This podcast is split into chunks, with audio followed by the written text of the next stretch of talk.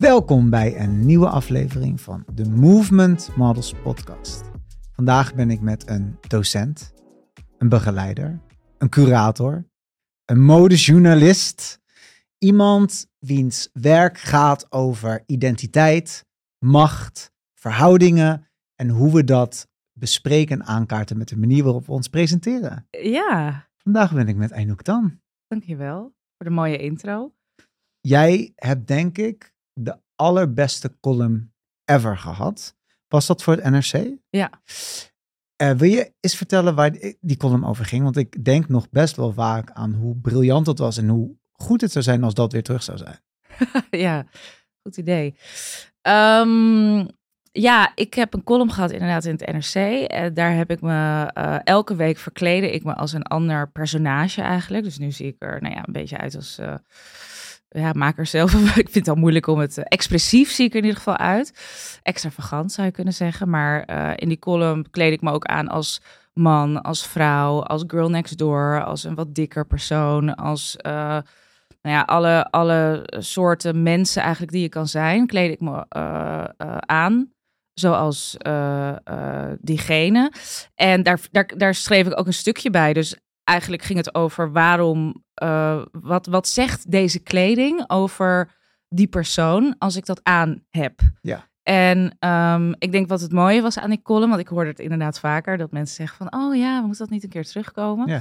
Ehm, nou ja, dat, dat, ehm, dat je, je opende eigenlijk dat blad, want het stond in het tijdschrift van het NRC Handelsblad. En dan zag je gewoon een persoon. Dus je zag een advocaat, of je zag een beetje een gekkie, of je zag een heel dun meisje. Maar onder al die kleding was ik het de hele tijd die daar stond. Ja. En wat ik wat daarmee wilde zeggen is eigenlijk dat kleding heel belangrijk is, denk ik, voor hoe we naar mensen kijken. Het is eigenlijk eh, de eerste indruk hè, die je van, van mensen hebt. En ehm, ik vond het ook heel fijn om in heel veel verschillende outfits te bewegen of, of aan te kleden. Omdat ik dan merkte dat ik op straat, want ik, ik ging er ook wel eens mee op straat, ook anders behandeld werd. Exact. Hè, dus, dus ik kon allerlei eh, personages eigenlijk spelen. En dat is natuurlijk wat we volgens mij in het dagelijks leven ook een beetje doen. Hè? We gaan niet in ons pyjama op straat, maar we kleden ons aan als iemand waar we ons dan prettig bij voelen. En, ehm, en ik denk, wat ik ook heel belangrijk vind, is dat al die karakters die ik, die ik in het NRC eigenlijk heb gefotografeerd, of zoals ik me heb aangekleed,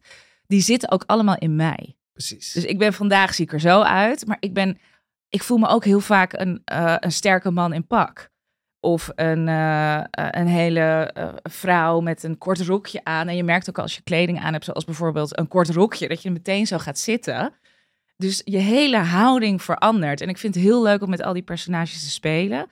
En ehm, ja, ik, ik mis dat ook wel. Want, want ehm, je, zit, we zitten natuurlijk, ja, je zit natuurlijk ook wel een beetje in een, in een soort eh, keurslijf. Hè? Er wordt heel vaak van je verwacht dat je toch een beetje dezelfde bent.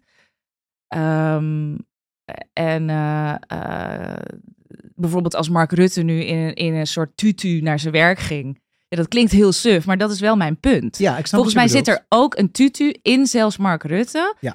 Want dat, dan kan je een heel ander deel van jezelf aanspreken. Maar dat, dat zou wel heel veel wantrouwen oproepen van... "Huh, hij is helemaal gek geworden. Ja, want dat keurslijf, eh, wat we nu natuurlijk ook steeds meer en meer merken, en daarom is denk ik jouw column ook voor deze tijd mega interessant, heeft inderdaad te maken met een misschien extreme voorbeeld als Mark Rutte in een tutu, maar bijvoorbeeld ook dreadlocks dragen als bankmedewerker. ja Zeg maar de manier waarop we precies. naar elkaar kijken, maar ook naar onszelf leren kijken, ja, is vrij schadelijk, beperkend en heeft mode een extreem grote invloed op. ja. Eh, waarom is die interesse bij jou gewekt? Want het is volgens mij een soort hoofdonderwerp geworden in jouw leven.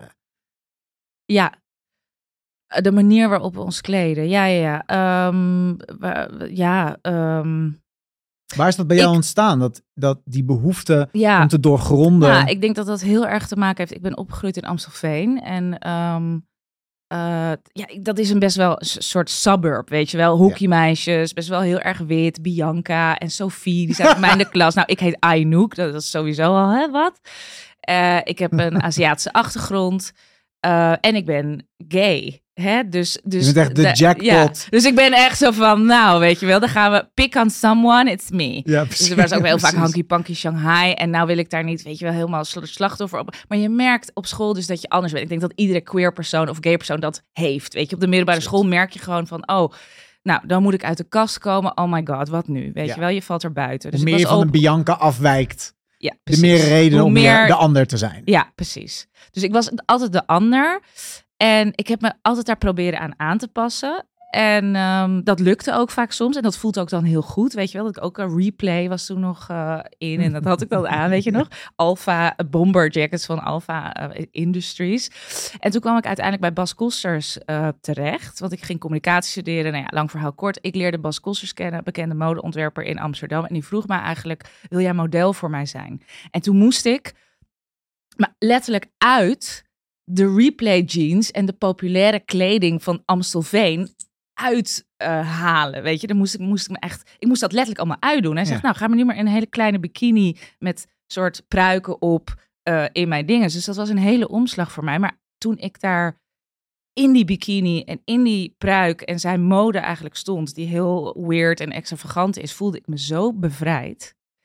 En toen dacht ik, nou, dit is eigenlijk een, een deel van mezelf die in Amstelveen nooit is aangesproken. En dat heeft mij echt, ja, de mog dat ik dacht, oh, maar het is ook een mogelijkheid om echt anders te zijn, maar dat daar je ook heel sterk in te voelen. Ja. Want eh, wij waren, jij hebt ook natuurlijk voor Bas Kolsters eh, dingen gelopen. We waren met, met z'n allen. Dus wij waren echt een pack. Wij waren een soort van, wij zijn met z'n allen sterk en krachtig. En we zijn, dus, dus, dus het anders zijn werd er heel erg eh, als gevierd. Exact. En Ja. als je daar in een spijkerbroek liep met replay, nou dan hoorde je er eigenlijk niet bij. Wat eigenlijk weer toch hetzelfde ook is. Dat is in elk geval iets wat ik soort van zelf, in elk geval voor me, wat mijn ervaring een beetje werd. is, het is niet per se, in mijn ervaring, de persoon in de grootste trouwjurk in een bar die van de bar afspringt, die het meest eigen is. Dat kan ook een meisje zijn in een wit t-shirt en een replay jeans. Ja, Maar ik denk omdat Tuurlijk. mensen als wij heel erg ehm, belemmerd werden in het anders zijn, ja. dat Dat je- elke vorm van viering van anders zijn voelde veel meer echt. Ja. Nou, en nou ja, het voelde gewoon, je, je weet niet dat als je op die middelbare school zit of 18 bent, 14 bent, 15, dat dat ook een mogelijkheid is. Het, wat je leert is dat je je schaamt Ja. voor je kleur of voor je queerness of voor je dat je denkt, ik voel me eigenlijk niet zo erg een meisje. Weet je, ik, ik hoor hier, ik, ik vond niet een hoekje, zag geen hoekje waar ik in paste.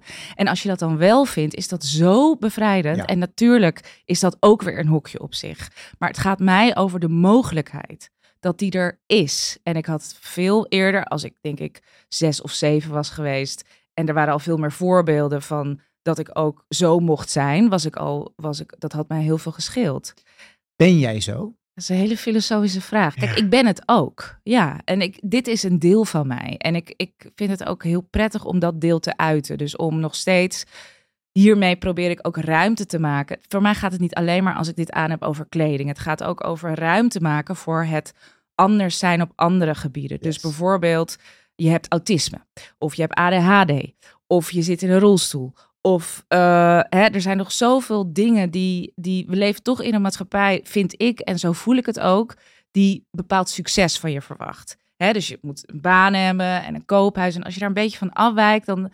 Dat wordt niet heel erg gestimuleerd. In ieder geval op mijn omgeving. En ook niet volgens mij op een school. Of hè, dat, dat, dan moet je naar een speciale school. En dan moet dat een beetje rechtgetrokken worden. En dan kan je weer meedoen met de norm Precies. met de, met de no- normale mensen. Dus het, ik probeer, dus mijn outfit is ook een soort statement geworden om te zeggen, ja, maar het mag. Je mag meer zijn dan dat en om dat te omarmen. Yes. Dus voor mij geeft het me ook weer de moed om te, als ik dit aan heb, om te zeggen van, ja, ik ben een beetje raar. De en norm te bevragen. de norm te bevragen, maar ook met andere mensen in contact te komen. Bijvoorbeeld als ik zo over straat loop, is dat, krijg ik heel veel vragen en vingerwijzen en uitlachen. Maar ik krijg ook van die ene queer persoon die zes is of vijf is, die daar staat. Nou, die vindt het helemaal fantastisch. Ik stond net trouwens op de pont en er was ook een jong meisje met een... Nou, die zag er een beetje uit zoals ik. Want die had al zo'n glittertasje mee, weet je wel. Ja, nou, die zat helemaal zo te kijken naar mij van... ehm, en ja, met dat kindgedeelte wil ik ook eigenlijk wat meer verbinden. Als ik dit Ja. aan heb, wil ik me meer...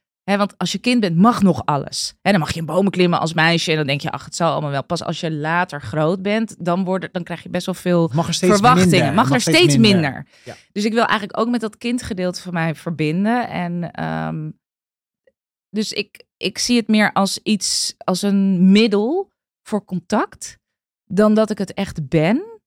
Ehm, maar ik ben heel veel verschillende dingen. Ik, ben, ik zie er lang niet altijd zo uit. Vroeger wel, nu veel minder. En ik vind het heel mooi en fijn om al die verschillende kanten van mezelf te, te omarmen. Ja, maar dat is ook waar ik heel erg, wat ik heel bijzonder aan jou vind, is dat wat ik zo knap vind en echt briljant, is dat jij in alle informatie die we allemaal krijgen, kun jij op een of andere manier daar doorheen kijken. En dat is echt heel knap. En ik denk ook dat de manier waarop jij je uit en uitdost een directe reactie is op waar jij doorheen kijkt. En voor heel veel andere mensen en voor mij is dat veel moeilijker te bevragen. Maar het lukt jou om dat in real time te bevragen. Ja, ja ik, ik, nou, ik vind het wel heel mooi dat je dat ziet. Want niet iedereen ziet dat natuurlijk zo. En dat hoeft ook niet. Dat is denk ik ook het mooie. Je kan op mijn outfit of mijn zijn op verschillende manieren interpreteren. Maar ik denk wel dat ik uh, de wereld, hoe die vaak op, hoe die op is gezet. En dat klinkt heel groot, maar ons onderwijs. Uh, weet je wel, dat je, dat je eigenlijk naar school gaat. Je leert op school bijvoorbeeld niet hoe je verliefd moet worden. Nee. Maar je leert op school wel hoe je uh, wiskunde sommen. Nou, ik weet niet, maar ik heb echt had meer gehad aan hoe het is om verliefd te worden. hoe moet ik daarmee omgaan? Je leert op school niet hoe een kind moet opvoeden. Dus ik vind heel veel facetten in onze maatschappij vind ik best wel raar. Mhm. Weet je wel, dan denk ik, hé, hoe, waarom uh, kopen we kleding die gemaakt is door mensen in hele arme landen? En uh, weet je wel, moeten we elke week weer iets nieuws en daardoor hebben we, hebben we meer status. Hè? Dus, dus dat, ik, ik vind dat zo gek. Dus ik, ik, verbaas me daar echt over. Dus als mensen vaak aan mij vragen waarom heb je dit aan bijvoorbeeld, dan zeg ik ook heel vaak waarom niet. Want mhm. ik, ik snap de regels vaak niet. Nee, en misschien snap je ze zelfs te goed. En misschien ben je te vaak beperkt door die regels om het niet meer niet te bevragen. Het is zeker ook, het komt denk ik voorheen. Ik ben nou wat ietsje ouder, maar vroeger kwam het ook voort uit boosheid. Ja. Van ik zal je wel eventjes laten zien wie hier de queen is. of bewijs van hè, de nep queen. Of nou ja, het is ook spelen met het idee van een misverkiezing bijvoorbeeld. Daarom heb ik ook dit, dit kroontje op. Dus hè, als ik een beetje gek uitzie en dat bekroon ik, dan wil ik ook de dingen die niet normatief zijn eigenlijk zeggen van ja, maar dat is juist, zou juist je kracht kunnen zijn. Ja, want eigenlijk zijn de dingen die jij vindt juist heel logisch. Namelijk, hé, hey, waarom moeten we de hele tijd nieuwe kleding kopen? Waarom bevuilen we de wereld voor een spijkerbroek?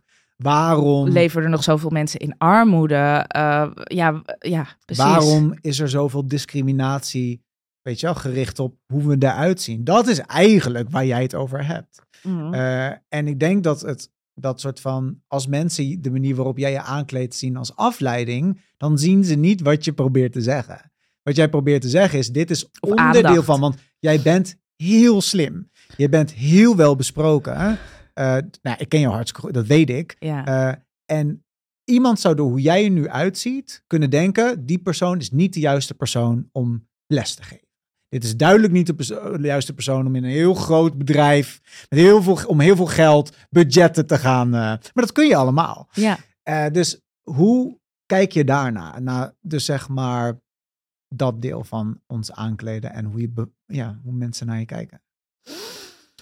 Um, nou ja, laat ik zeggen dat het, dat het ook soms wel um, eenzaam is. Of moeilijk. Ja. Het is niet altijd makkelijk als je de wereld uh, eigenlijk fundamenteel, wat jij eigenlijk zegt, anders ziet dan de meeste mensen.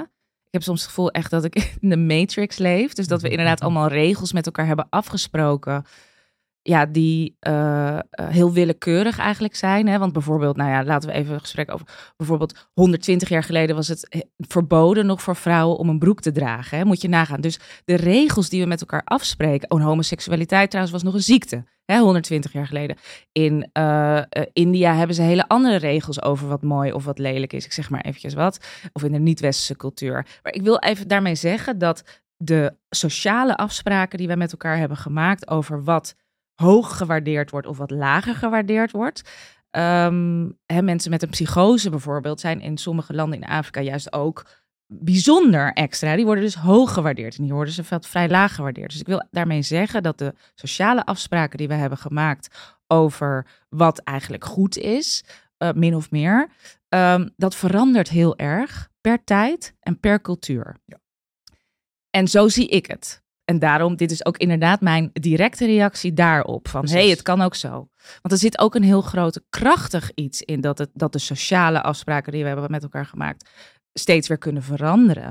Want dat betekent dat we het ook beter kunnen maken en mooier kunnen maken. Dat we inclusiever kunnen zijn, bijvoorbeeld. Dus dat mensen met autisme wel een plek hebben in deze maatschappij, in plaats van dat ze zich moeten aanpassen aan de norm. Zo zie ik het inderdaad. En soms is dat inderdaad wel eenzaam. Want ik loop natuurlijk, want heel veel mensen begrijpen mij daarom ook niet. Ehm, dus dat vind ik soms wel lastig. je vecht voor je plek. Ik, ik, ik vecht ook voor iets wat ik zelf ben. Niet alleen maar voor, voor andere mensen. Uh, maar ik vecht ook voor mijn eigen plek. Mhm. En ik wil ook die ruimte maken door hierin heel uitgesproken te zijn. Dus het is niet altijd makkelijk. Um, ja, en ik vind het heel belangrijk om juist de overheid of uh, bedrijven of instituties um, te bevragen op hun hoe zij eigenlijk die normen in stand houden. Ja. Dus inderdaad, ik zou ook een directeur zijn van willen zijn van een, uh, weet ik veel, bedrijf of een advocaat of een notaris. Maar dat zou wel betekenen dat ik een deel van mezelf, degene die hier nu zit, moet uh, weghalen. Je misschien wel de beste voor de, voor de rol bent. Ja. ja, en dat, dat vind ik soms wel heel erg lastig. Dat ik soms heel hard uh, ja, toch moet betogen dat, dat de, de kant die ik hier ook heb, dat dat niet afdoet aan de uh, kwaliteiten die ik inderdaad uh, intellectueel heb of intelli qua intelligentie. Hè? En dat wordt vaak wel zo gezien. Maar dat is precies het punt wat ik wil maken. Ja, en wat je ook ik merk wel, ja, ik merk wel, dan moet ik wel bij zeggen, dat iets hoopvoller te zijn. Sorry? Iets hoopvoller oh, wil ik graag zijn, want het wordt ook wel een depressief verhaal van ik ben heel eenzaam en uh, weet ik veel. En daarmee wil ik ook zeggen dat ik natuurlijk onwijs veel privilege heb, want de kleren kan ik uitdoen. Ik kan me aanpassen. Maar mensen die bijvoorbeeld uh, zwart zijn. Die ook. In een rolstoel zitten. Precies. En die, uh, nou ja, hè, mensen van kleur worden gewoon uh, structureel nog gediscrimineerd, hebben minder kansen. De kansongelijkheid is er gewoon. Die kunnen niet die kleren uitdoen. Hè? Dus als je wat kroeshaar hebt bijvoorbeeld, dan is het natuurlijk bewezen uit feiten en, en cijfers en wetenschappelijk onderzoek, etnisch profileren van de politie, de toeslagenaffaire, dat je minder kansen hebt mhm. op uh, de arbeidsmarkt bijvoorbeeld. Maar goed, dus dat privilege even daar gelaten. Dus ik ben ook niet heel erg zielig, maar het is soms wel uh, ja, eenzaam. Maar uh, er is ook hoop, namelijk um, ik merk dat als ik met mensen praat, met beleidsmakers of met, met, met bedrijven of iets dergelijks, dat veel meer dan, dan, dan nou ja, hè, 17 jaar geleden, zo lang kennen we elkaar al, denk ik, mhm. was het nog helemaal niet bekend dat er discriminatie was.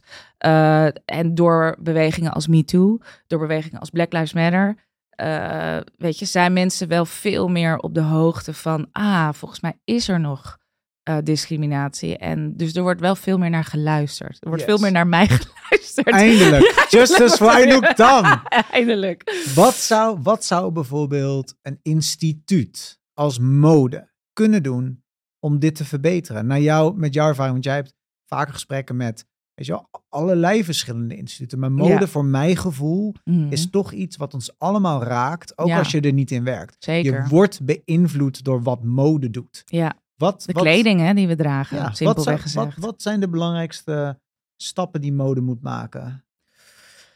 Ik denk dat, um, ja, kijk, wat jij natuurlijk al doet, is een heel mooi voorbeeld ervan. Hè? Dus je moet, je moet laten zien, en dat, dat gaat ook weer over mijn kindervaring, dat als ik zes was of zeven was en ik had meer voorbeelden, zoals een Valentijn de Hing, zoals een Jean-Paul, zoals uh, hoe heet die leuke meid uit Rotterdam nou ook alweer? Love J.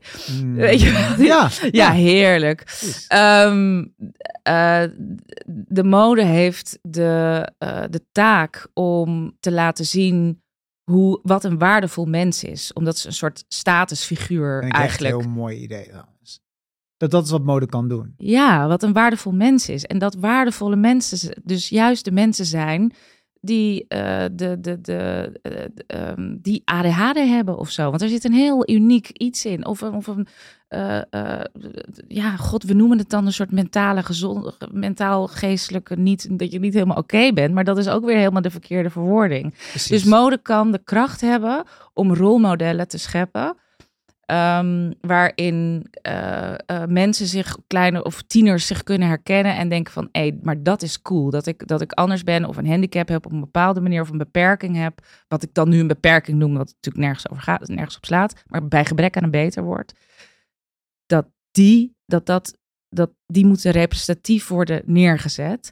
En mode heeft ook de, de, de, de macht om die mensen macht te geven, om power te geven, om dat we daar tegenop kunnen kijken. Die heeft de macht om verschillende verhalen te vertellen over mensen. Um, ik vind dat mode gaat over kleding, maar mode gaat ook over het creëren, het maken van verhalen. Mm als je naar Dromen. reclames kijkt, precies, dat zijn niet alleen maar kleding die je hebt. Wat je doet is een soort branding, hè, een verhaal eromheen vertellen. Ja. Dus welk verhaal wil je vertellen als bedrijf? En welk verhaal is ook maatschappelijk goed? En kijk, ik snap dat mode een commerciële industrie is. Daarom vind ik het ook lastig, hè? want mode kan dit wel doen, maar uiteindelijk moeten ze natuurlijk geld verdienen. En um, ja, dat doe je ook door winst te maken. En dat doe je ook dus door elk seizoen weer een nieuw verhaal te vertellen, waardoor we nieuwe kleren moeten kopen, waardoor uh, ja, de, het, kli de, het klimaat, de wereld, in de, de wereld, ja, de wereld in de fik vliegt. Dus wat dat betreft vind ik dat nog steeds lastig. Um, hè, omdat je dat wel kan doen, maar tegelijkertijd ben je ook de aarde aan het doodmaken. Dus... Maar, maar, maar, ik denk wel... Heel... wil ik niet nee, Die oogjes naar links. mode.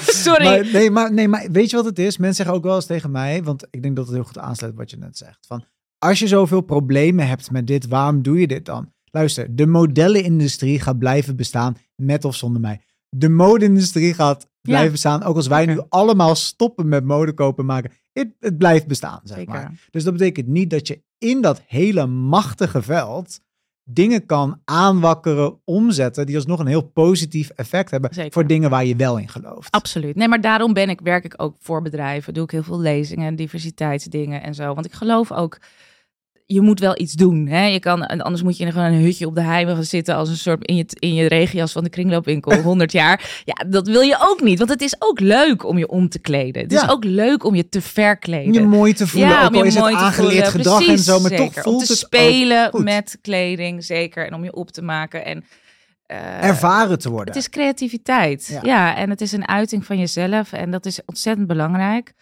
Um, Tegelijkertijd vind ik ook wel dat de mode wat meer kan faciliteren in plaats van dicteren. Hmm, wil je daar eens wat meer over vertellen?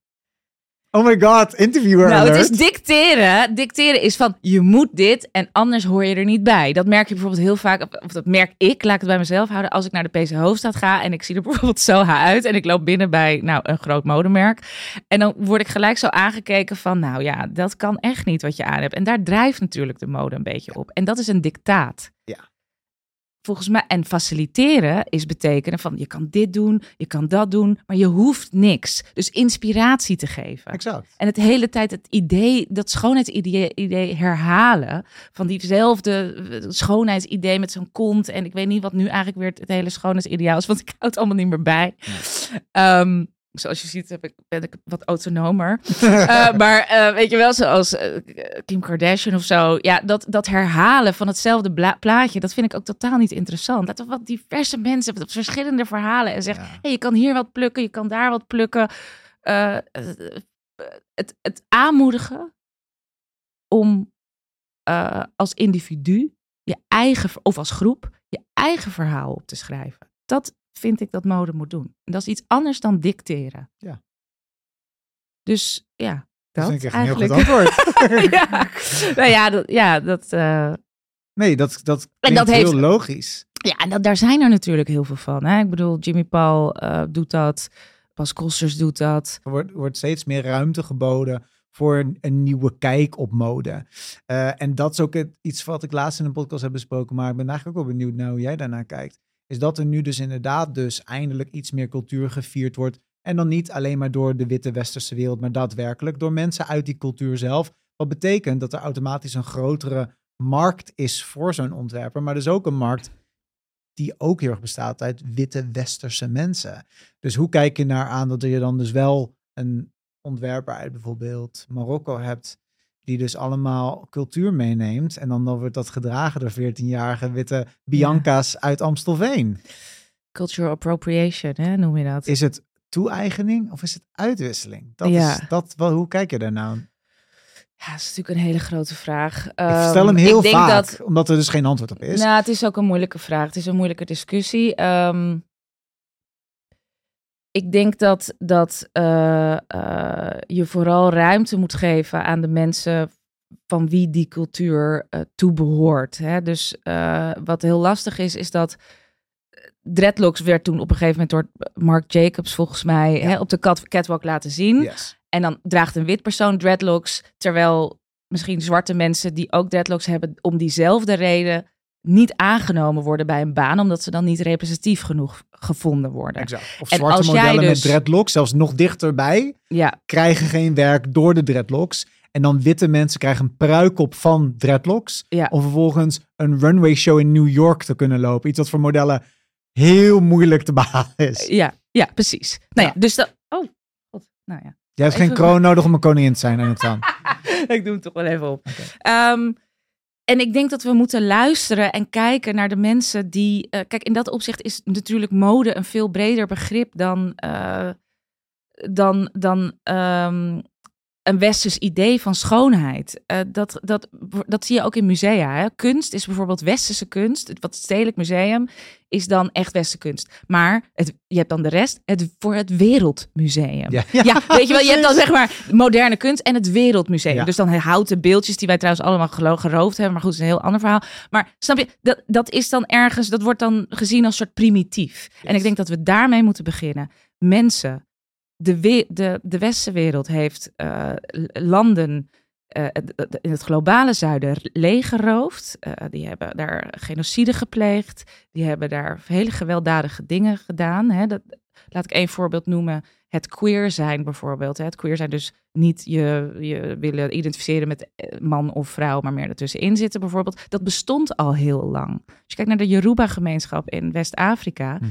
was er al een gemeenschap wat zich niet identificeerde als per definitie man of vrouw. mhm. Dus heel veel ideeën die wij nu kapitaliseren in het modesysteem bijvoorbeeld, waar wij geld op verdienen, die waren er al Klopt. heel erg lang. Zeker. En het is heel belangrijk, denk ik, om de macht daar weer naar terug te leggen.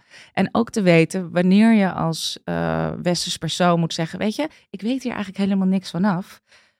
Eh, laat mensen het doen van wie de cultuur eh, ehm, afkomstig is, dat verhaal vertellen. Want dat is het verhaal wat we echt nodig hebben. Nog belangrijker, ik weet hier alles vanaf.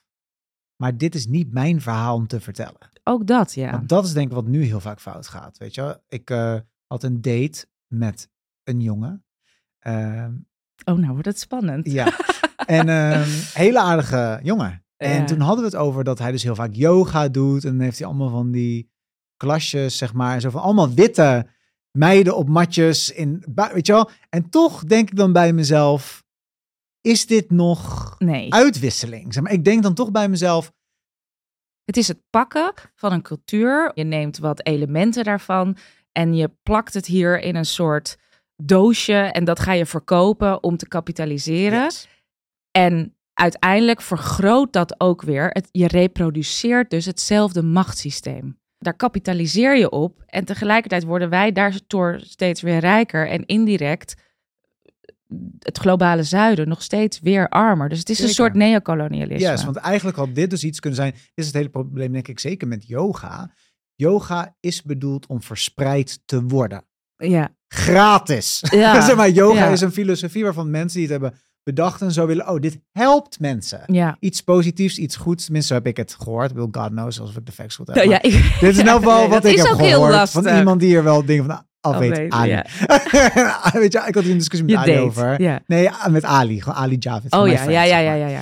Eh, en ehm, ik had het met hem over. Ik zei, ja, ik weet niet zo wat ik hiervan moet vinden. Ik vind het gewoon een beetje weird en bla bla. En Ali zei van, ja, weet je wat het is? Yoga is gewoon bedoeld gewoon om van de wereld te zijn. Dus het is toch gek dat mensen dat dan soort van zien leuk vinden en gaan verkopen. Ja, Zeg maar het blijft toch een. het is geen eigendom. Het is geen eigendom. En bezit is volgens mij dus ook dat hele kapitalistische gedachtegoed. Het idee van bezit is heel problematisch. Ja. Want eigenlijk zou je zeggen, de wereld of de natuurlijke bronnen of weet ik veel, dat is van iedereen. En je leeft in wederkerigheid daarmee. Dus het feit dat iemand dat je iets moet pakken van iets en dat moet verkopen, dat heet het kapitalisme. Of dat is de essentie van het kapitalisme. Ja, en het is zo moeilijk, ook voor mij, als iemand die geboren en getogen is in Amstelveen, eh, weet je, naar een, een Nederlandse school is gegaan, om daar om niet in te denken, in dit is van mij en dit is van jou. Ja. En dit moet een transactie zijn. Want als ik iets geef, dan moet ik daar iets voor terug hebben. En dat is, ja, dat zit in je hoofd. En dat is dus de crux, weet je. En, en dat is, ik vind het ook vreselijk dat ik dus ook bijna niet meer anders kan denken dan dat. Maar ik denk dat daar iets heel eh, essentieels in zit, wat we, waar, we, waar we van af moeten. En als we daarvan af willen, dan moeten we eerst luisteren naar de mensen die niet op, niet, überhaupt niet op die manier denken. En die mensen zijn er. Hè? Dus, eh, dus het, dat wil ik ook niet romantiseren, want het is niet dat de indigenous mensen in, eh, weet je wel, alles, de waarheid in pacht hebben. Dat, daar zitten ook weer moeilijke dingen aan. Maar ik denk dat het wel dat een hele fundamentele oorzaak heeft. Het bezit en het eigendom. En je hebt ook een anarchistische leus. Dat, die gaat zo, ja, daar gaat even, de anarchist in mij komt ook even naar boven. Oké. Eh, dat, is, dat heet property is theft. oh ja. bezit. Eigendom is diefstal. Eigendom is diefstal. Snap je? Dus want bijvoorbeeld de huizen waarin wij wonen, huizen zou eigenlijk een basisrecht moeten zijn. Toch iedereen dat heeft een, iedereen heeft een, iedereen heeft een soort, eh, iedereen heeft een soort dak boven zijn hoofd nodig, zou je Ja. kunnen zeggen. Maar dat wij nu voor 1800 euro per maand dat moeten betalen, dan zou je ook al over kunnen denken van, hé, hey, dat is misschien zouden we de, de, de- wereld kan anders ingericht worden Ja. dan dat. Maar om uit, überhaupt op dat denkkader te komen, is echt heel erg lastig. En ik snap ook dat je eraan mee moet doen. Want we leven hier nou eenmaal. Je moet je huur betalen. En dat wij überhaupt dit gesprek kunnen hebben, is een privilege. Zeker. Want Want heel veel mensen moeten gewoon, en dat moet ik ook heel vaak, denken: ja, het zal wel met je leuke anticapitalisme, maar ik moet gewoon boodschappen doen en mijn huur betalen. Ja. Dus het is, je zit er ook in vast. En tegelijkertijd voel ik de is noodzaak. belangrijk. Ja, precies. De gedachte is belangrijk. Ja, Want we weten, nee, we is onzin. Heel weinig mensen zijn hiermee bezig. Met wat jij nu allemaal zegt, gaat voor heel veel mensen ding- dingen klinken als, ja, eh, je moet toch een huis hebben om in te wonen en dat kost geld. Maar wat jij eigenlijk doet, wat, en dat is eigenlijk wat ik eerder zei, wat ik dus zo knap vind, is dat je in wat we dus, wat zo normaal is, jij kan bevragen. En ook al wordt het dan eerst gek bevonden, mensen vergeten misschien dat de meest logische dingen nu ooit ook gek waren. En dat haat ik zo ja. vind ik zo irritant aan mode. Is dat mensen nu doen soort van, oh, dit is zo gek, dit is niet goed genoeg. Of het eigendom maken van schoonheid. Het van, waar hebben we het Nee, de over? Mode, de mode is echt het meest ultieme voorbeeld van te laten zien dat dingen dus kunnen veranderen. Ja. Sterker nog, per drie jaar veranderen ze. Per neem- drie maanden ja, nowadays. precies. Nou ja, ik heb, neem altijd de wortelbroek. Dan zeg ik bij lezingen van, weten jullie nog de wortelbroek? Dat je nog toch een wortelbroek vond. Ja. Nou, en toen op een gegeven moment werd het een skinny jeans. Maar Ja. dat is dus ook, om toch even iets positiefs te zeggen, de kracht van mode. Ja, exact. Hè, want je kan het dus veranderen. Ja, en positief. ik wil ook nog even, als we het over mode hebben, wil ik ook nog eens bijvoorbeeld zo'n kledingbibliotheek aanhalen. Hè? Ja. De Lena, de Fashion Library. Ik weet niet of je dat kent. Ik weet ook nog niet of het bestaat, maar daar kan je dus kleding lenen. Hè? Dus het is, je hebt een abonnement. Nou, zo op die manier. Ik vind dat hele mooie initiatieven. Ja. Dat, hè, dat gaat ook over de deeleconomie.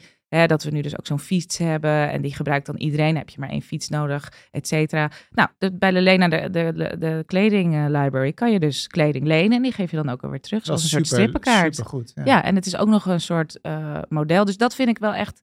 Dat ik denk, hé, hey, er komen allemaal hartstikke leuke fundamentele oplossingen voor. Of fundament, ik noem ze fundamentele oplossingen, omdat je vaak ook ziet dat als je mode duurzamer wil maken of beter wil maken, dat het een soort symptoombestrijding wordt. Dus dan is het weer een nieuw jurkje, maar het is net even met wat minder Net minder peroxide water. Ja. gemaakt of zo. Dan denk ik, ja, ja, precies. Nou, dat helpt natuurlijk ook geen reet. Dus het Nee. lenen daarvan is wel echt een soort systeemachtige verandering. Ja, precies.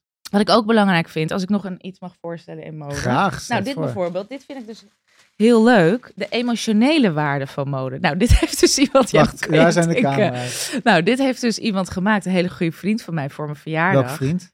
Ja, doet er niet toe. Oh. En ehm, voor mijn verjaardag. En als ik dit draag, dit is misschien het verkeerde voorbeeld, omdat het echt iets kartonnigs is. Maar bijvoorbeeld deze broek heb ik echt al heel erg lang en dat heeft een emotionele waarde. Wat ik ook jammer vind, is dat kleding die wij dragen, hoe langer je een kledingstuk hebt, hoe minder waard die wordt. Hè? Want dan is hij oud of ouderwets, of er komt er een gaatje in. Ehm, ik, in uh, en wat ik, ik heb bijvoorbeeld, mijn oma is overleden vorig jaar en ik heb best wel veel kledingstukken van haar.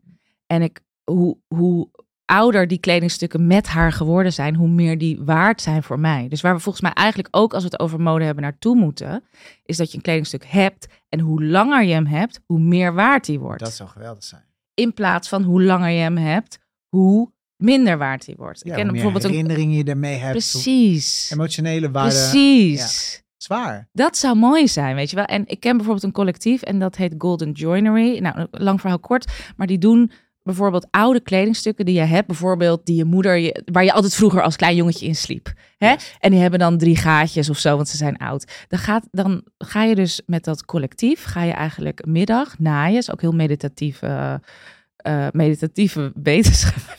ik voel me zo'n oma als ik dit zeg. Maar meditatieve nee. bezigheid. Maar die ga je naaien met gouden draad. Oh ja. En dat komt eigenlijk uit Japan. Ja. Want in Japan hebben ze dus... Met servies. Precies. Dus zij zeggen eigenlijk, als er een barsting komt, of als het een gaatje ergens in heeft, dat maakt het mooier. Wacht, is dit culturele toe-eigening? Nee, dus dan ga, ja, nou, nou dat zou heel goed kunnen eigenlijk. Geintje, ja, dat zou best kunnen. Nee, dit is maar, uitwisseling. Nee, dit is uit, maar je gaat er ook niet. En je betaalt er niet voor. Precies. Het valt buiten het kapitalisme. Precies. Als je het dus, als je erop verdient. Yes. Dat maakt het heel vaak cultural appropriation. Exact. Maar dit is gewoon bij elkaar zitten en je gaatjes gaan naaien uit je oude, weet ik veel, van je oude, uh, oude sok. Oude sok. Ja. Ja, en, uh, dan, en dan heb je dus van die, dus de lid, dus de gaten, die ga je dus eigenlijk vieren. Exact, met goud Met gouddraad ga je dat eigenlijk weer ophemelen. Nou, dat, dat zijn toch hele mooie ideeën. Ik word er dan heel voor, erg blij van. In plaats van botox, dat onze rimpels gaan vullen met goudblad. Ja, eigenlijk zou je dat moeten zijn. Dat, dat kan zou jou, eens als een trend ooit kunnen ouder worden. wordt, Als ik ooit rimpels krijg, dan ga ik gewoon mijn wallen met goud. Ja, Zo, en alle rimpels ga je met goud, omdat je Nou, denkt... Maar dat moet ik is, echt wat meer gaan is- verdienen hoor, als ik al mijn rimpels met goud wil gaan vullen. Nee, maar heel even, maar dit, ik wil echt even zeggen, want dit vind ik echt heel belangrijk. Dat het ouder worden, dat dat ook zo, weet je wel. Dat slaat natuurlijk, he- dat is ook weer zo'n voorbeeld waarvan ik denk, nou, daar begrijp ik helemaal niks van. bedacht. Want ik ben, ben veel, ja, en ik ben, het, oh, dit, ik word daar zo, Ik snap het. Ik kijk ook hoe we naar onze lichamen kijken. Soms, ik ben zoveel gelukkiger nu ik ouder ben dan dat ik twintig ben. En de mensen die oud zijn, die hebben de wijsheid in pacht. Die hebben de ervaring. Die moeten we op het schild hijsen. Mhm. Weet je wel, dat zijn de helden. Wat weten die jonge mensen nou die op die catwalk nou, staan? dat, ja, sorry dat klinkt hoor. heel goed altijd wel. Maar toch zijn er ook heel veel oude mensen die echt veel shit zeggen. Oprecht. Ja, ze gaan dan niet soms helemaal met, trying met, it. de- met hun tijd mee. Nee, dus krijg je weer allemaal de racistische shit. en Zo hangt ook wel heel erg in Ja, de dat is ook wel zo. Maar goed, het feit Het dat... idee is mooi. Het idee dat... Ja, nou ja, ik ken dan veel, veel vrouwen voornamelijk. Ja, sorry voor de Nee, cis-mannen in de room. Maar vooral veel oudere vrouwen. Die worden natuurlijk ook door het schoonheidsideaal vaak van tv gehaald. Hè? Een oude man is vaak van... Nou, die Karakter. heeft de echte karakter. Hè? En die vrouw is dan... Ja, die is niet meer vruchtbaar. Die gooien we Die in de prullenbak. lelijk nu. Ja, precies. Dus ja, ik, vind, ik ken veel oude vrouwen, zoals mijn oma. Ehm, die, eh, ja, die, die, dat zijn wijze mensen. Mhm. Dat zijn echt wijze mensen. Voor mij zijn dat, eh, ja, ik zou mijn, mijn oma, of gewoon oma's in het algemeen, oma's aan de top. De K3 zei het al. We hadden Precies. hartstikke gelijk. dus die, weet je wel, die, die wil ik, eh, ja, die zou ik ook gewoon wat meer willen zien. Ja. Trouwens, valt heel veel geld aan te verdienen, mode mensen. Mhm. Want die hebben een pensioen. Maar echt. Ja, dus oma's, Oma's in Balenciaga Ja, wordt een nieuwe... dat doet Balenciaga. Of dat doet Vetements, doet Ja, dat trouwens. Dat vind Ja. ik ook een hele belangrijke beweging. Dat is op een gegeven moment Vetements, die shot met al die verschillende mensen. Ik denk van, hè, hè? Ja. Dat is eventjes een verademing. Ik denk ook een belangrijk onderdeel om te bespreken is de relatie tussen gender en mode. Want ik denk dat nu met de hele, dat is ook eigenlijk, als ik aan jouw Volks eh, NRC column doe denken, doe ik nu denken van, oh ja, hoe zou dat er nu uitzien? Nu dus, je zei in het begin van de podcast, want dan ben ik of een man in een pak, of een, me- een sexy meisje in een kort rokje. Terwijl die genderrollen beginnen steeds meer blurred te raken. Mhm. Ehm, wat is de relatie nog tussen gender en mode ehm, volgens jou? Ja, ehm, nou ja, het is natuurlijk hartstikke positief dat, dat die genderrollen, dat, dat genderneutraal hè, meer in schwung raakt eigenlijk. Hè. Zoals de HEMA heeft dus, hè, beste reiziger, de NS heeft gezegd, we doen geen dames en heren meer. Eh, HEMA heeft volgens mij een genderneutrale kindercollectie. Eh, dus, en op de catwalk zien we natuurlijk ook mensen die ongedefinieerd zijn qua gender. Dus ik denk dat dat heel, een hele belangrijke beweging is geweest voor. Eh, nou ja, en dat is ook weer voor, voor eh, non-binaire mensen bijvoorbeeld, voor transpersonen. Dat dus dat, dat de, de kracht, de mode, haar macht en haar eh, power heeft ingezet om eigenlijk die, die, gen, die hele binaire gendernormen te breken. Wat ik wel heel moeilijk daaraan vind, is dat unisex mode of genderneutrale mode bijna altijd traditionele mannelijke kleding voor vrouwen betekent. Ja, dat is maar zo. nooit andersom. Dat is zo. tuurlijk, probeer, ja, en dat geeft natuurlijk wel wat aan over onze patriarchale norm, om het zomaar met een moeilijk woord te zeggen. En daarmee bedoel ik dat eigenlijk onze maatschappij ook heel erg gebouwd is op mannelijke eigenschappen. Dus kracht is goed, hè, eh, rationeel, goed kunnen argumenteren is goed. Maar het lijf bijvoorbeeld, dat geeft wat minder aandacht. Het huilen bijvoorbeeld, of emotioneel zijn van oudser vrouwelijke eigen, zogenaamde vrouwelijke eigenschappen, zijn nog wat lastiger. Verleiding, hè, bijvoorbeeld. Ehm, dat zijn toch allemaal wat, wat, wat eh, minder eh, ja, eigenschappen die wat minder hoog gewaardeerd worden. Want als jij in je bestuursvergadering even zegt: mensen, ik moet even huilen. Precies. Of ik ben ongesteld of zo, weet je wel. Nou, dan wordt dat wel echt niet, wordt dat niet heel erg hoog gewaardeerd, denk ik.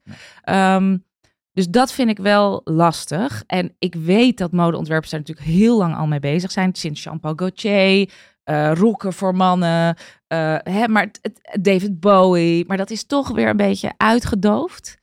Eh, dus dat, dat vind ik wel lastig. Ik zou zo graag, en ik zit zo heel lang al in die mode, maar ik zou zo graag toch weer eens dat, dat mini-rokje voor die man willen zien. Maar dat is nu met die Gen Z, de queer Gen Z'er, Ja, is echt ja. Is meer dan veel ooit. meer dan dat. En ook door series als Euphoria. Ja, Die hele ja. esthetiek is Ja. best wel goedkoop geadopteerd. Ja, Eh, en je merkt het ook met meer, ja. ontwerpers zoals die Ludovic de Saint-Saëns. Ja, ik, ik ver- verpest alles wat ik zeg. Het is een populaire ontwerper. Die maakt dus eigenlijk Oh ja. hele ja. begeerlijke, vrouwelijke Ja, silhouetten en kleding. dingen. Ja, met eh, diamantjes en pretty pretty. Ja, Maar dan eh, ook mannen. voor mannen, Cis-mannen, cis-mannen, mensen die zich als man identificeren. Ja. Ding alleen is dan, dan zie ik dat alleen maar op dunne mensen.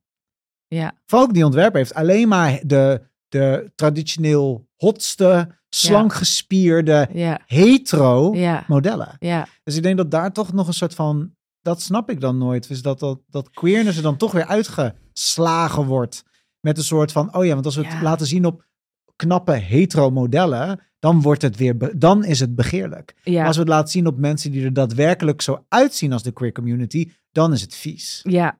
ja, nou ja, dat zijn dingen die nog steeds aangepakt moeten worden, denk ik. En ik. Maar wat je nu ook natuurlijk wel ziet, is dat je denkt, oh, de mode dit of de mode dat. En wat jij inderdaad zegt, ik denk dat mensen zoals eh, een Love J bijvoorbeeld, en die de invloed van social media maakt van iedereen natuurlijk een soort trendsetter. Mhm.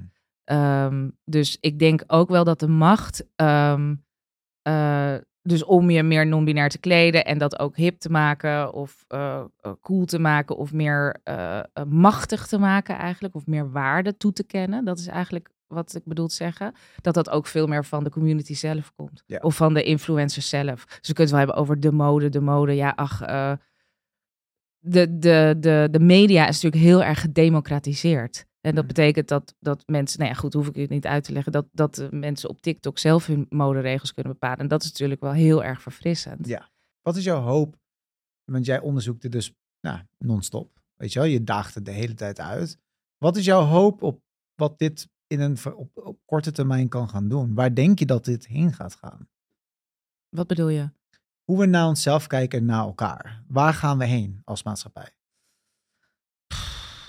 Dat is heel lastig, want aan de ene kant maak ik me echt wel zorgen over de inflatie en over dat dingen echt heel duur zijn geworden. Zeker als Amsterdam, een stad als Amsterdam zie je echt dat in vijf jaar de huren denk ik verdubbeld zijn en ook de prijzen. Dus dat de, een stad als Amsterdam, dus dat de bestaanszekerheid heel erg onder druk staat. Dus dat vind ik wel heel erg lastig. Ehm, Dus dat mensen veel meer moeten werken voor hun geld en wat gestresser zijn. En ik word echt soms drie keer per dag uitgescholden op straat. Nou, niet dat ik niet op mijn outfit, maar omdat ik dan in de weg loop of zo. Mensen zijn gewoon hard en snel op weg. Dus een soort New York is dus dat het kapitalisme echt groter wordt. Aan de andere kant zie ik natuurlijk ook die hele queerbeweging die veel meer macht krijgt. Ehm, en ik hoop natuurlijk heel erg dat dat, dat, dat doorzet.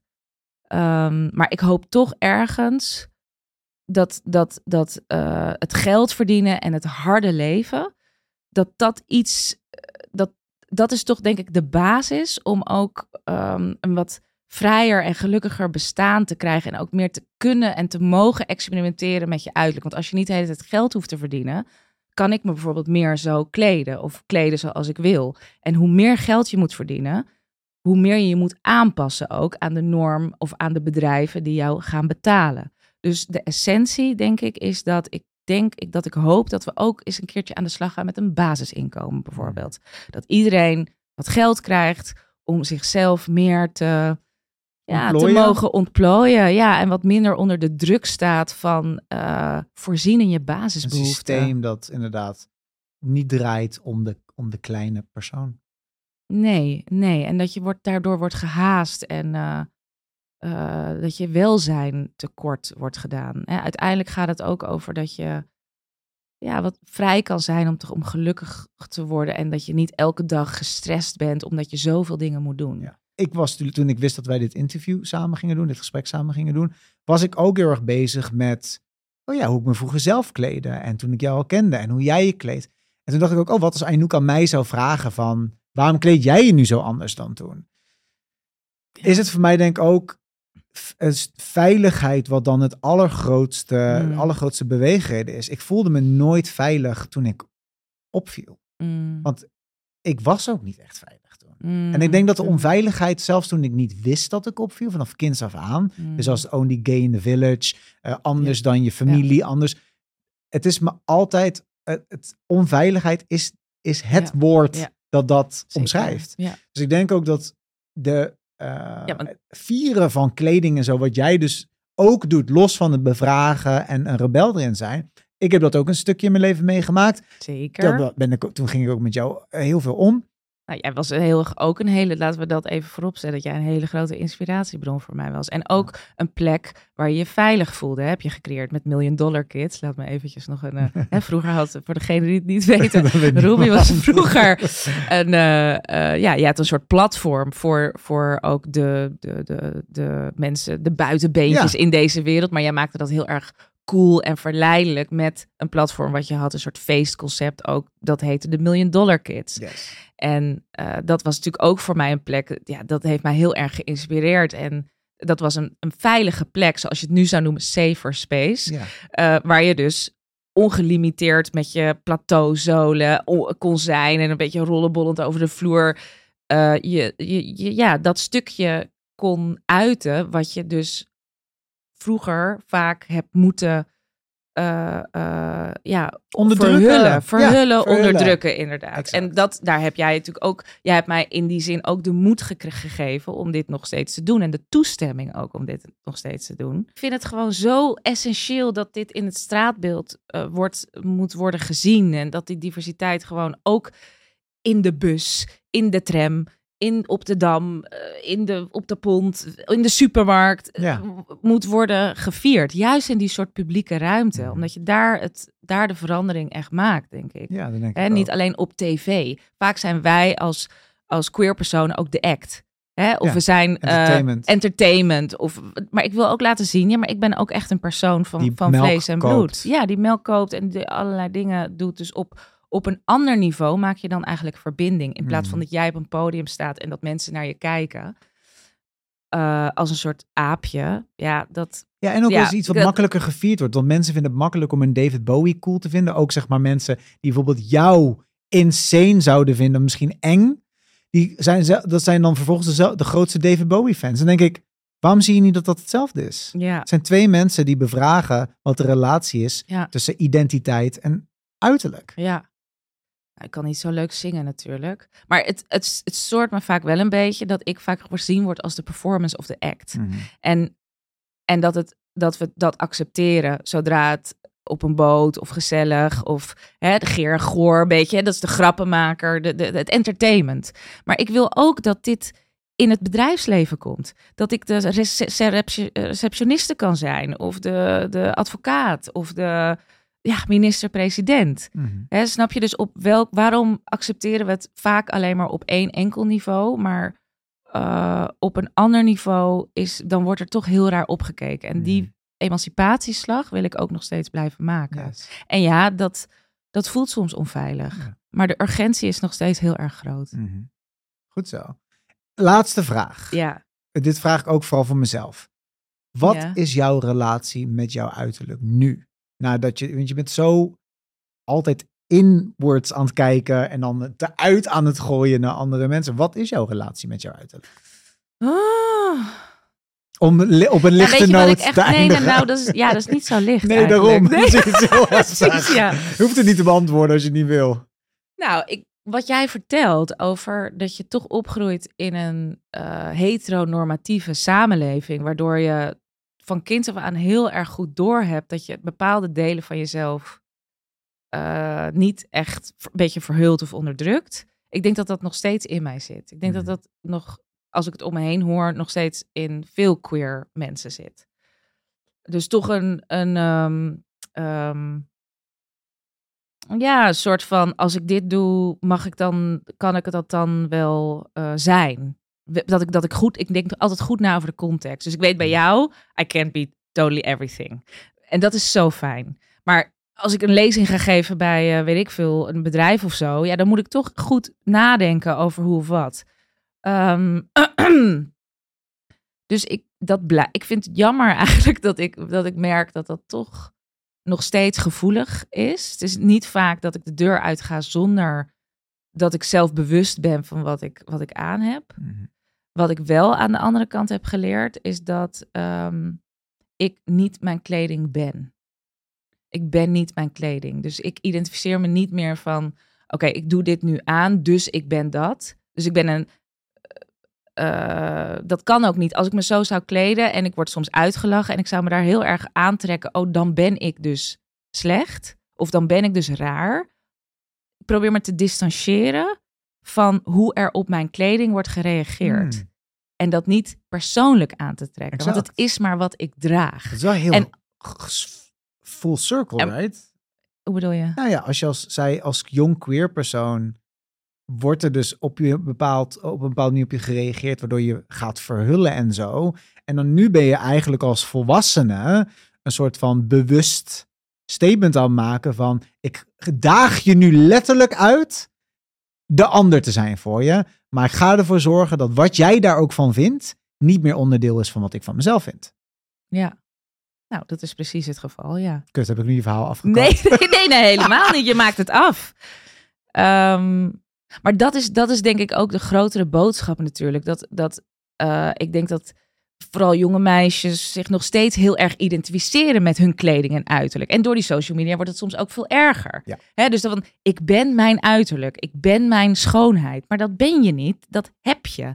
Maar van binnen, ja, je wordt daardoor ook gedwongen om, eh, als ik bijvoorbeeld uitgelachen word op school of op straat, dan word ik ook gedwongen om meer zelfvertrouwen te krijgen Mhm. in mijzelf, ongeacht externe dingen. Dus ongeacht de auto, ongeacht de kleding die ik draag, ongeacht ehm, huidskleur, je huidskleur. Snap je dus dat je daar, je, ik probeer, het is een constante oefening om mijzelf dus niet waarde te geven aan iets externs. En dat is natuurlijk wat heel veel mensen denk ik wel doen en wat ook het, soms het probleem is. Het is niet erg. alleen je uiterlijk, maar het is ook je baan. Het is ook hoe knap je vriendje is. Het is ook je huis, hoe dat Yes. is ingericht, weet je wel? Uit wat voor familie je komt. Ja, maar dat is dus allemaal wel dat kapitalisme van dit is wat ik heb, dus dit is wat ik ben. Exact. En dat is wel een beetje de boeddhistische inslag natuurlijk van ik ben.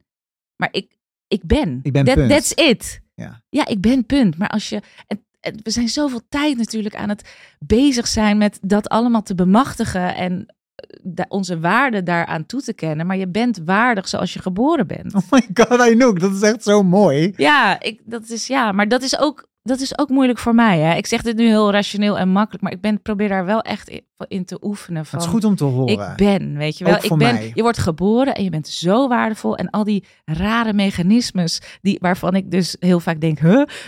Die, maken je, die, die kunnen je van je pad afleiden. Mhm. En dat pad is niet bezig zijn met eh, bezit en je daarmee identificeren, maar dat pad is ja, geluk vinden in, in, In zijn. in zijn, ja. Oh my god, ik ga hiermee afsluiten, want beter wordt het niet. En ik voel me ook heel erg persoonlijk aangesproken. Toen denk ik, ik ben zelf heel erg bezig met wat jij nu zegt. Een soort weg vinden tussen hoe ik ervaren word door andere mensen. Met mijn lichaam, met mijn alles eigenlijk. Ik ben daar heel bewust mee ja, bezig. ja. En ik haal daar heel veel erkenning uit. Mm. Ehm, maar ik vind het heel goed om even weer te horen van... eh, zijn is echt genoeg. En dat is waar je ook goed genoeg door bevonden moet worden. Ja, en dat kan jij alleen jezelf geven. Hè? Dat is ook het ding. Ja, dankjewel. Va- ja, oké. Dankjewel, Anouk dan. Graag gedaan. Echt zo. Oh, ja, ja. Ja, hè? Oh. ik zit ook een beetje emo. Ik zit ook zo. Ja, Nou, bedankt voor het doei. luisteren. Doei, doei. doei, tot de volgende. Dankjewel voor het luisteren naar de Movement Models podcast. Wil je nou op de hoogte blijven van deze podcast? Zorg ervoor dat je ons even volgt in je favoriete podcast app en laat een rating achter. Wil je meer zien of te weten komen van de gast van vandaag of van de Movement Models? Zorg dan even dat je de handles checkt in de show notes.